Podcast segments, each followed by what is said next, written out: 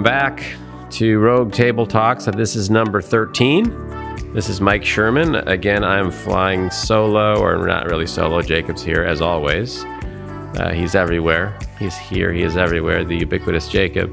Um, Chad is on vacation. Uh, we are uh, working our way towards the end of the book of Judges. Uh, and just to sort of, uh, if this is your first uh, experience with the Rogue, Rogue Table Talks, we, we, you don't really have to have any pre pre knowledge. We use uh, Calvary's uh, sermon uh, theme as a, maybe a jumping off point, and so we'll be more or less aligned with whatever the sermon is. And often we go off on tangents of uh, of culture or theology of the church or or, or wherever, um, and really uh, just have conversations that are sort of uh, using this as a jumping off point. Uh, but we have been in Judges uh, as our jumping off point. There's been this cycle that we've seen of peace, followed by disobedience and drift, followed by bondage. God raises up a, a foreign uh, people, typically, especially in the first part of the book. People cry out, God raises up as a judge, there's deliverance, there's peace, then the cycle repeats, they drift, and so on. Um, and uh, we've seen that cycle begin to degrade, you know, as the book is winding down here in the story of Abimelech. They didn't actually face an external foe. They became their own enemy. It's, it's kind of getting worse and worse. Same happens in the story of, of Jephthah that we looked at. And so we're going to look uh, at, as, the, as we get towards the end of the book here, we're going to look briefly at Samson uh, and then past Samson to see this sort of logical conclusion of, uh, of dictating to God, of doing what we want, of instead of following Him and depending on Him, of sort of being the captain of our own ship when it comes to uh, our belief and our religion and our worship and so on. Uh, and next time, uh, when Chad is back with us, we're actually going to close the series uh, on Judges by looking at Ruth, the story of Ruth, which is its own it's its own book, uh, but it happens during the time of the Judges and kind of gives us a different view of what might what God might be doing in the middle of this downward spiral. We'll see there's still redemption and still God moving and the plan of God going forward. Um, but let's let's uh, start with Samson. Look uh, at uh, what God is doing there. We're in Judges 13, uh, and we see the cycle one more time with Samson. Uh, starting in verse 1, again, the Israelites did evil in the eyes of the Lord, so the Lord delivered them into the hands of the Philistines for 40 years. A certain man of Zorah, named Manoah, from the clan of the Danites, had a wife who was childless, unable to give birth. And the angel of the Lord appeared to her and said, You are barren and childless, but you are going to become pregnant and give birth to a son. Now see to it that you drink no wine or other fermented drink, and that you do not do eat anything unclean you will become pregnant and have a son whose head is never to be touched by a razor because the boy is to be a Nazarite, dedicated to God from the womb. He will take the lead in delivering Israel from the hands of the Philistines. Uh, and this begins the story of Samson. Samson is the, the son uh, in question here. Uh, and it's a very um, explicit and lengthy chapter 13, really. The whole of it is uh, the angel of the Lord, the actual angel of the Lord, uh, visiting this couple and promising this judge to come and redeem and to rescue and deliver uh, Israel uh, from the hands of the Philistines, and he's going to do it through this this uh, the son who is to be born, and he's supposed to be. It says a Nazarite, uh, so he's supposed to be a holy person, a dedicated uh, to God person who uh, Nazarites uh, touched no wine. They didn't. Uh, they didn't cut their hair. Uh, they stayed away from unclean things and so on. And from this, you get the sense that it's going to be um, this high priestly guy, this spiritual guy, this sort of I don't know Gandalf or something, uh, who's going to come on the scene and deliver uh, Israel. And Samson is none of those things. If you know the story at all, he is really the the confliction of a man uh, who's divinely empowered and strong, but who's narcissistic, selfish, self destructive, uh, who self sabotages over and over again, uh, most famously with Delilah, if you know the story, where the, the source of his strength, the, the symbol of his strength being this long hair, actually the source of the strength was God's, uh, you know, God's presence. Um, and it got kind of goes symbolized in his long hair and, and Delilah wants to subdue him. And, you know, we've talked about that uh, in the, uh, uh, Elephants in the Li- Living Room series, uh, actually, when uh, we're talking about manipulation and they're, in a sense, manipulating each other. And uh, of course, Samson sort of self sabotages, reveals his secret, and, and so on. And he, in, in a sense, is a picture of the whole book because he's his own downward cycle, if you will. Uh, it's actually you know starts with this very auspicious beginning with the angel the, you know god himself coming to a manifestation of god himself coming to visit this anonymous couple during this bleak time uh, in in israel's history and making this a sort of audacious promise and early on there's a number of occasions where these feats of strength uh, would be done by samson and it would say the spirit of the lord has come upon him you know, I think there's four occasions early on where the Spirit of the Lord comes upon him and he does this. A lion attacks him, and the Spirit of the Lord comes upon him and he, and he, and he defeats the lion uh, with his bare hands. Um, and God uses this uh, ultimately to, to uh, wage war against the Philistines. But as time goes on, Samson is increasingly narcissistic, increasingly self focused, increasingly selfish increasingly sort of acting on his own strength. And then the later feats of strength don't have that terminology. They don't have the Spirit of the Lord came upon him. And he's sort of going on fumes, if you will.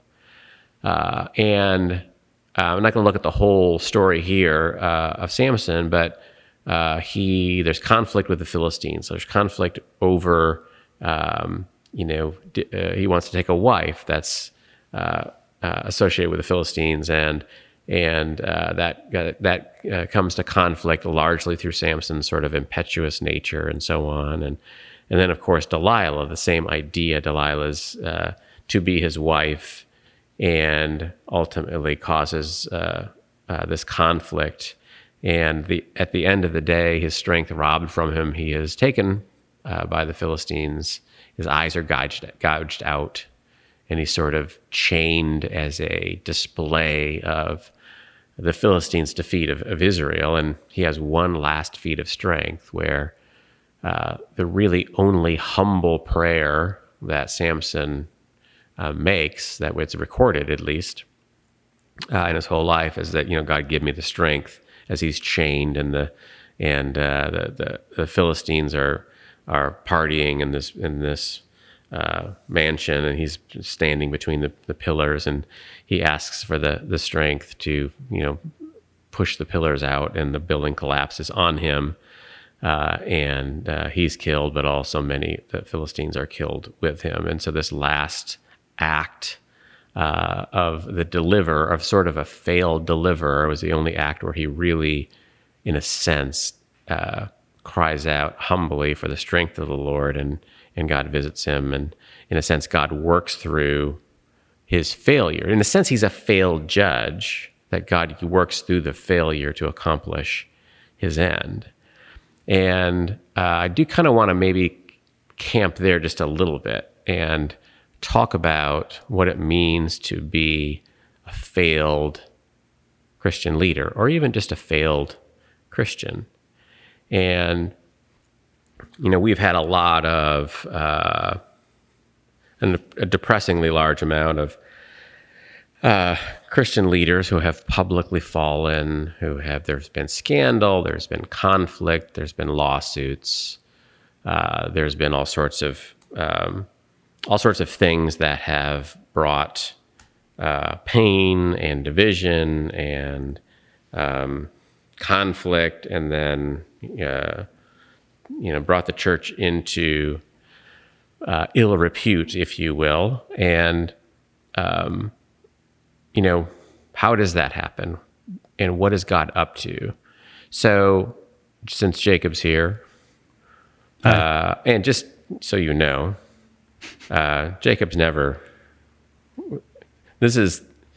We don't prepare for these things. It's sort of the point. It's sort of it's a conversation on the fly. So Right. uh, when I ask him these questions, he's hearing them for the first time, uh, and I'm asking him for the first time because I don't really necessarily always have the uh, question formulated. And same with Chad and I, which it's we don't over prepare. It's just a just a conversation. Um, so you've read of the over the last number of years of Christian leaders who have fallen, right? Um, so what do you think? What goes through your mind? What do you feel? What's your response when that happens? I think initially it's just sadness. I think I I hurt. Um, Who do you hurt for? I think for them, hmm The leader. The leader, um,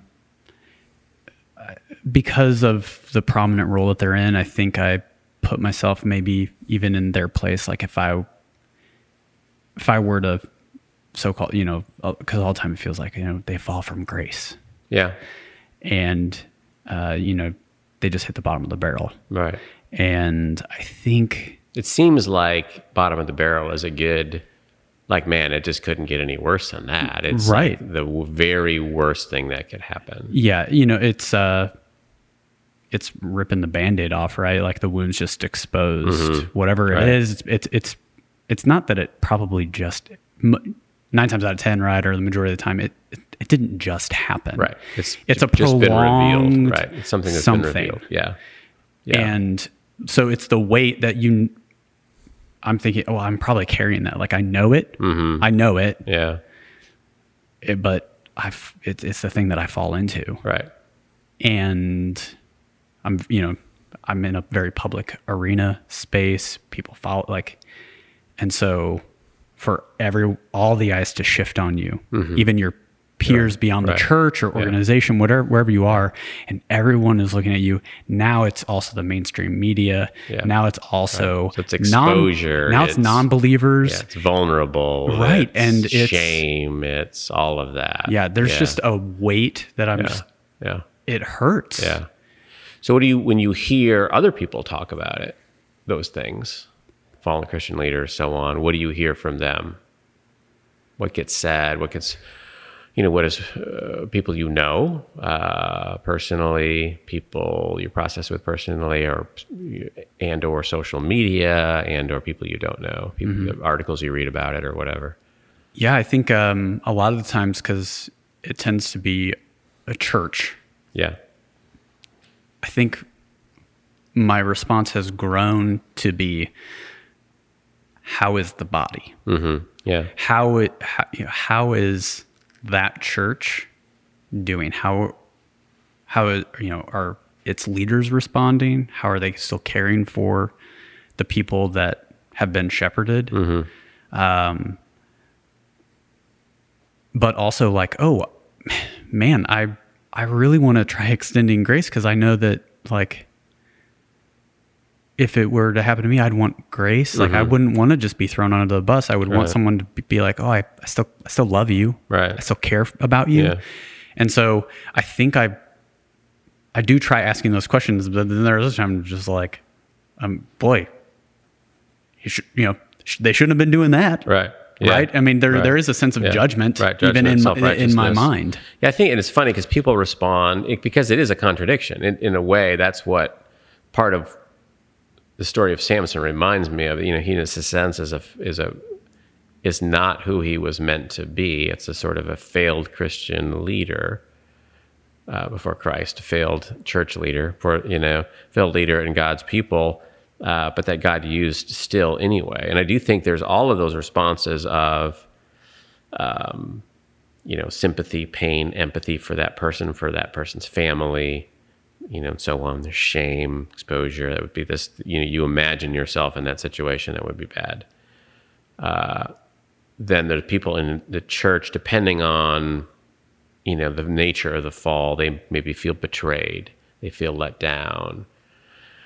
Sometimes you hear, well, that person obviously was a fraud, that the ministry wasn't real. Um, and I think that it's, I think I think we have to be careful in our um, responses, in a sense, not to you know not to be justified in not to feel justified in acting ways that are really ungracious and or self-justifying and or um, maybe maybe getting me to a place that I sort of wanted to be anyway. Like if that's what the church is, then I'm out. Right. If that's what church is, then I'm not. You know, I'm not going to serve. I'm not going to. I'm not going to put myself in a position where I'm subject to somebody who could fail me like that, who could betray me like that. Like I don't want to be in that position. And if that's what it is, then I'm out. Right, that it potentially completely discredits the person. That oh, anything they said was actually well then it's and no the longer good. and everything about the church and Right. so on. I think that's right, and I feel like, I mean, there's two things that make me.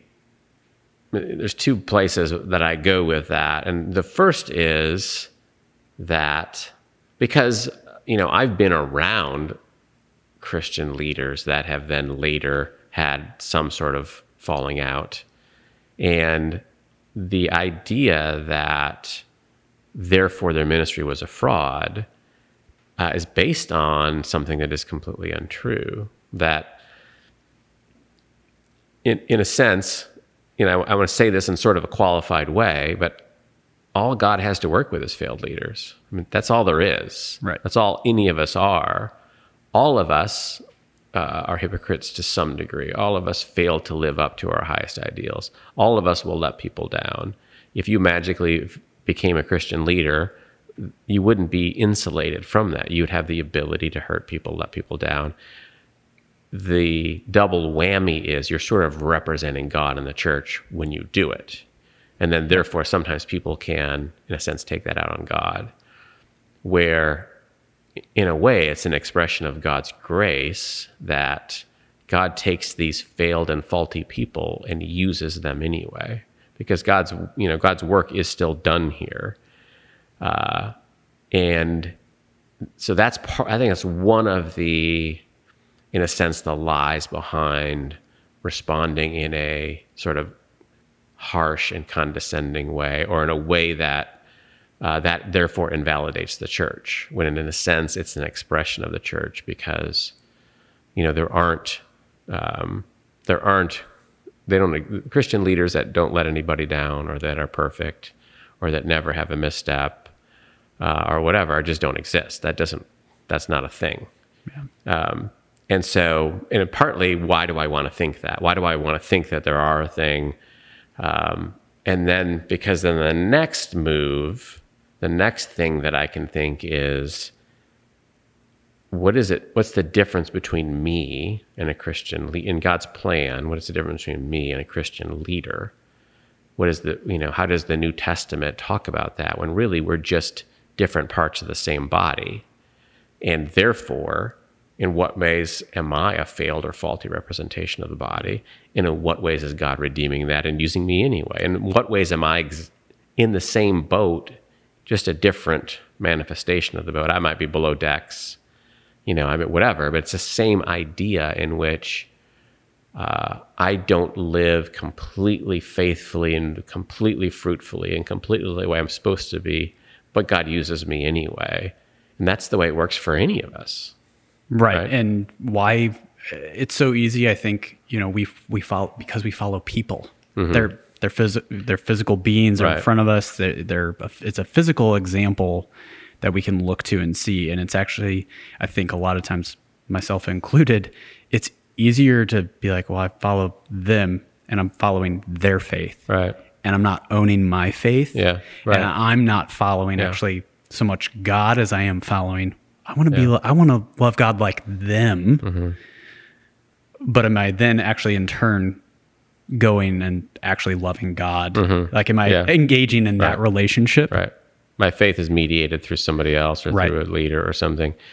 Yeah, and I think that that's I I do think the danger is in that we're right in calling out failed leaders, uh, but that that being right in calling out failed leaders doesn't let me off the hook, doesn't release me from the uh, my the call God's call on my life. That doesn't mean I can't let people down. It it reminds me a bit of uh, people who uh, look at their parents and blame a certain amount of this or that or the other thing on their parents, and and you can be completely right. In fact, everybody is completely right to some degree because everyone's parents are imperfect.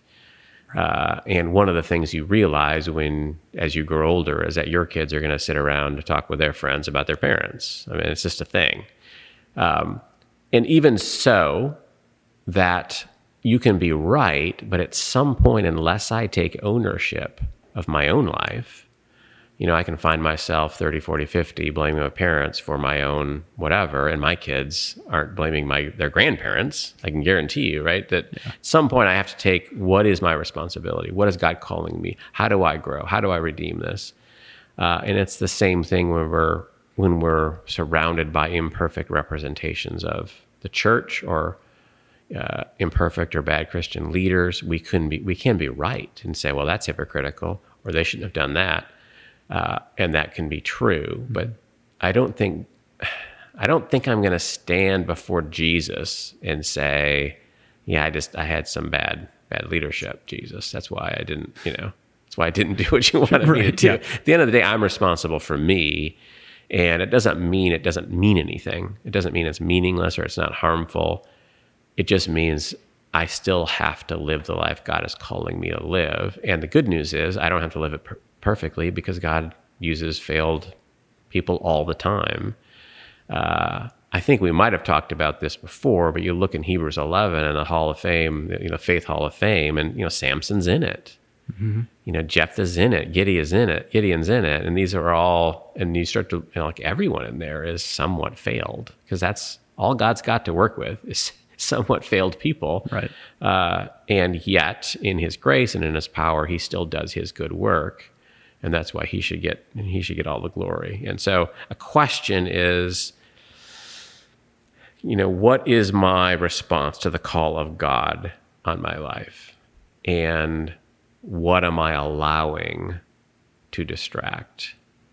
Uh, and in a sense, so Samson had this clear call, and yet he allowed himself. He, he, he self destructed. He was narcissistic and self focused and so on uh, you know, his own desires carried him down a path, and God still used him anyway. Um, what is my, you know, what is my response to the call, the call of God on my life when I'm surrounded by other people who, so my own self, it disappoints me, and when I'm surrounded by other people who disappoint me, and how do I, uh, how do I respond to that in a way that draws me to Him instead of away from Him, and that draws me deeper into mission and, and a fuller experience of, of God's grace. Um, because I think for lots of people, it's like an excuse to go in the other direction. Uh, and I would just say, um, if if you're using it as an excuse to go in the other direction, I think you're misunderstanding uh, the nature of the biblical narrative, and that everyone in there is flawed except for Jesus. I mean, the only non-failed Christian leader is Jesus, uh, and it, we want to think of Moses as this and David as that and Solomon as the other. But you look at them and they're all pretty flawed, majorly flawed. Uh, and the only Christian, the only people in the Bible, major figures in the Bible that we don't know to be majorly flawed are the ones we don't know a lot about. I mean, the more we know about them, the more we know uh, them as flawed. And so, so as we look at the people of God failing over and over again in, in Judges, we can be reminded that God is still working. God is still accomplishing His ends, even despite of in and through um, these failed people. And that, as we've said before, He lets them fail. That He's not a helicopter parent. He's not going to prevent Samson from being self-destructive. Right. He's going to redeem it uh, in some way. And yet, and Samson experiences. He, he doesn't get off the hook. He experiences the results of his own recklessness, of his own narcissism, of his own whatever. Uh, and so, you know, uh, the work of God goes forward.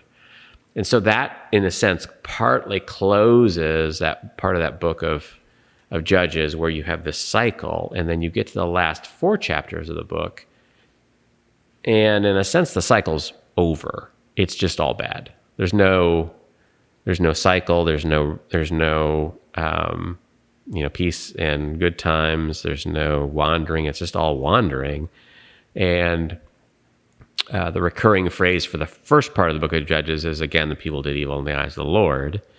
Uh, the re- recurring phrase for the, the last part of the book of, of Judges is in those days, Israel had no king, and everyone did as they saw fit, uh, which might uh, might remind some people of uh, more recent times. But I'm going to look briefly in Judges 17 uh, of just a you know some a vignette or a glimpse of this sort of uh, what's going on here. So in Judges 17, starting in verse one, we read now a man named Micah from the hill country of Ephraim said to his mother. The eleven hundred shekels of silver that were taken from you, and about which I heard you utter a curse, I have that silver with me. I took it. Then his mother said, The Lord bless you, my son. So it starts like a bad reality show already. When he returned the 1100 shekels of silver to his mother, she said, I solemnly consecrate my silver to the Lord for my son to make an image overlaid with silver. I will give it back to you. So after he returned the silver to his mother, she took 200 shekels of silver and gave them to the silversmith, who used them to make the idol, and it was put in Micah's house. Now, this man Micah had a shrine, and he made an ephod and some household gods, and installed one of his sons as his priest. In those days, Israel had no king. Everyone did as they saw fit. So, again, this is like a bad reality show where it, it, it, it makes no sense. And we, from the outside, we see, man, that's totally messed up. But it's like watching a bad reality show where nobody in the reality show thinks it's messed up. Right. It's to them, it's just normal. This is just life for them some dude named Micah takes 1,100 pieces of silver for his, from his mom. She utters a curse, and he said, Hey, good news. I'm the one who stole it from you. and the Lord bless you, my son, uh, which is an odd interchange. I mean, you just have to say he's stolen money from his mother, mother curses, he fesses up, the Lord bless you. Um, and she says, I solemnly cl- consecrate my silver to the Lord for my son to make an image overlaid with silver and I will give it back to you. Okay, so you know, this is obviously a contradiction. Yeah. I solemnly consecrate the commissioning of this idol. Um, and you're like, what? What is going on here? This family, the nation, it's got its own sort of twisted logic that made perfect sense to them. Mm-hmm. Like nobody in the story says, well, this is kind of whacked. You know, this is obviously right. wrong. Mm-hmm. Uh, this is not God's plan. Uh, but the scary thing is um, just because it seems okay to everyone in the story doesn't make it okay. And I think that's one of the lessons for us that, you know, that's one of the things that phrase, in those days Israel had no king, everyone did as they saw fit, means is that everyone was okay with what they were doing but that everyone was okay with what they were doing never i mean it doesn't mean that it was good. It doesn't mean that it was going to end well. It doesn't mean god was happy with it. Uh, and so they sort of blindly rush off the cliff uh, as they go. And it feels like as we've seen that towards as the book has gone on the book of judges has gone on we've seen this increasing propensity to sort of freelance you know, and you know, you do you, right? You do you. No rules, just right. Spiritual, not religious. And this is sort of the logical culmination of that. They don't even know what is right anymore. They're not even trying to determine a standard. This is kind of as long as it's okay with them, this is what they're doing. In those days, Israel had no king. Uh, and of course, historically, they had no king. Saul was the first king, David was the first real king, so on. This is before that. But the phrase means more than that. It means God was supposed to be their king, and God wasn't their king. They didn't have a king. Everyone was just doing whatever they wanted.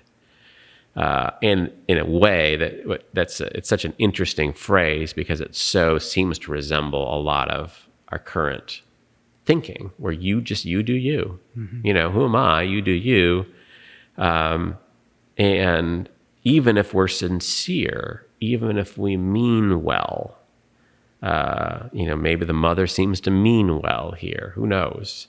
Um, that you know if you're going to solemnly consecrate an idol to the lord it's still an idol and the lord's not real happy about it. You know uh, and it, it, it's it, you can juxtapose juxtapose you know just it's not that many pages of the bible but it's you know it's a long time but when the people of israel came out of egypt and of course M- moses goes up on the mountain and he's gone for a long time and the people get restless and they make an idol Right. and that thing, that impulse is what gets repeated, you know, all the way through. And, you know, God's response is, um, you know what, I've seen these people. I, see- I know what I know what they're about. You know, Moses, tell you what, I'm just going to keep you. I'm going to wipe all of them out. We're going to start over.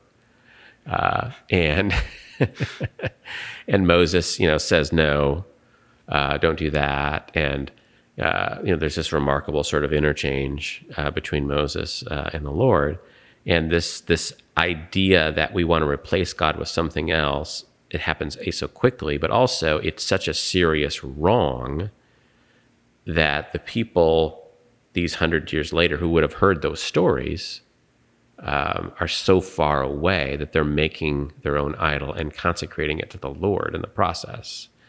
And this sense that I can do whatever I want as long as I'm doing it sort of to the Lord. Right. It's this asterisk. Yeah. yeah, I'm doing it for the Lord. Uh, but it doesn't mean the Lord wants it. It doesn't mean the Lord's pleased with it. It doesn't mean it's actual worship. It doesn't mean it's actual service. And at the end of the day, I'm in those days. The, you know, they had, they had no king, and people did what they wanted. At the end of the day, people are just doing what they want, uh, and that is a very countercultural idea. That um, hey, I'm sincere. Hey, I'm trying to do what's right. Hey, I'm trying to do my best. Hey, I'm, I'm just trying to be me. I'm trying to be true to myself, all this sort of stuff. Um, and that can be true in a good sense, but it also can be true in a really bad sense that I'm actually ending up acting out ways that are totally against my design, totally against the image of God, totally against me being an image bearer. And I'm just I'm just confused. I'm just deceived. I'm just, uh, I'm so far away from what God wants. I don't even know, I don't even know what, what that is anymore. And so I feel like that's sort of partly where our culture can be. There's sort of a, a mixture of that while at the same time being outraged against other people. Um, but this sense of, I'm actually, like, this is real. I'm actually accountable to God, that God, what God thinks actually means something, and that I can actually know what that is if I seek it. I can find Him if I seek Him. That changes everything. If I sort of get rid of all of that, and God is sort of an idea that I want to live with and have as a concept, uh, then I can do almost anything I want to in His name, right? In His service or whatever. And I don't, I mean, I think as we see here, things just are, at the end of the book of Judges, everything, everything bad. There's nothing that good that happens. It's all bad. And over and over again, there's this refrain. In those days, Israel had no king. Everyone did as they saw fit. And th- it's almost like the commentary of, and this is what this looks like. Right. When everyone does with you know, what they see fit, this is what happens. And it's all bad. Uh, and I think it's at, I think there's still even people like myself, people who grow up in the church, or people who basically understand that. We grow up in a culture that wants to have an optimistic view Yeah. of the progress of humankind. And this this back half of the this back part of the book of Judges certainly speaks against that pretty strongly. That when we have no king, we do as we see fit um, we may have more we have may shi- have shiny things and we may invent new things and so on but it's not going to turn out well Right. so do you think that that idea is prevalent in our culture that hey if we just keep going and everyone gets more education and you know we have better health care then everything's going to be good. We can do whatever we want. You just do you. Yeah. A- Right. absolutely. Yeah. It's it's whatever it, it's whatever and how I see it, it's like whatever you attach your identity to. Uh-huh. It like and that's you do you. Right. You do you. And it's you're attaching your identity to something that isn't Christ. Right. It isn't the spirit. Right. And so whether like last week, you know, whether that be money or Yep. if it's healthcare, it can be abstract. It doesn't have to be something Right. material Mm-hmm. even. Right. But if it isn't, you know, divert if it isn't in God, Yeah, then it's a problem. Right. And even if you could conjure a world in which there's no systemic injustice and no raci- racism and everyone is relatively prosperous and there's education for all and you know apart from following god i'm not sure you can but let's just say you can the idea would be yeah if we could eliminate all of these problems well then it would be utopia right. uh, and I don't think that's the biblical narrative at all because that's not who we are. We're not made to live independently of God. We're not made to live relatively educated, relatively prosperous, relatively healthy, uh, independent lives from from God. That we're made to be dependent on Him.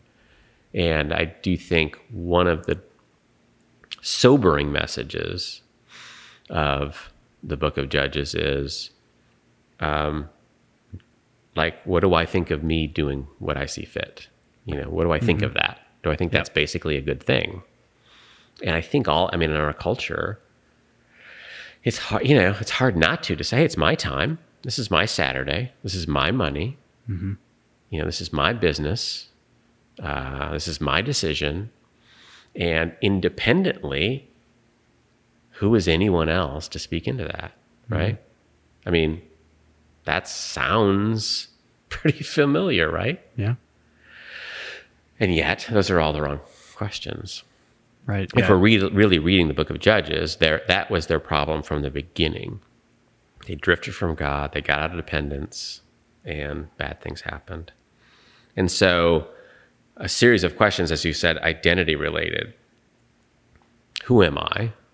Am I called? Do I have a mission? Yep. Am I called into a particular, what story am I in? Mm-hmm. What is my calling? Who am I called to serve? What am I called to give? Those are all questions that mitigate against all of this sort of stuff, right? Mm-hmm. Do you feel like we a- ask those questions very much? Yeah, uh, maybe, maybe. I think maybe most of the time indirectly. Uh, but I also don't. Yeah, I think those are questions that maybe we don't want to answer, or we know the answer, and we don't want to admit it.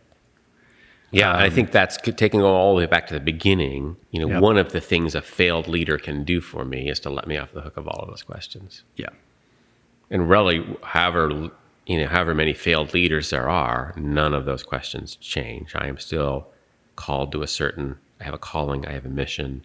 I have. I'm going to stand before God. Uh, Was I faithful in what He asked me to do? You know, was I transformed by His Spirit? Did I become more Christ-like? Did I serve? Um, was I? Did I make myself last so that others could be first? Was I serving of all so that others could be greater? Um, those are all things that are independent of anything else, and they're really the opposite of in those days. Had no king, and people did as they saw. yeah, fit. they're all questions of accountability. yeah, right, right. Purpose, mission, responsibility, accountability, um, and you know, if if I am, if I'm uh, put myself into a place of dependency, so that these questions can be asked, then God is going to do stuff uh, in me. And to the extent that I fail in all or most of these stuff, as the judges tells us, God's in despite of that, Right. God works through, God redeems. God does good stuff. So even if I'm the failed Christian, God redeems, God, you know, God works, uh, and you know, God's mission goes forward, and that's you know, the book of Judges, if it says nothing else, it's that things can go really bad and God still gets his mission accomplished. Yeah. Um, and so, with that, if things are going really bad for you, uh, or if you're decrying the failure of someone else or you're decrying your own failure, we can be encouraged. God has grace. God's going to move. God's going to work. Even if we don't see how, you know, His plan will go forward. And so, hopefully, that's an encouragement. Uh, and as we then look at the encouraging story of Ruth uh, that occurs during this time of the judges, we'll have that as a backdrop as well. That God is faithful, God is gracious, God wants to use us uh, however He chooses to. And with that, hope you have a great week. We'll see you next week. Thanks for listening to Rogue Table Talks, a Calvary Church Media Productions podcast. Be sure to subscribe and leave a review wherever you listen to podcasts.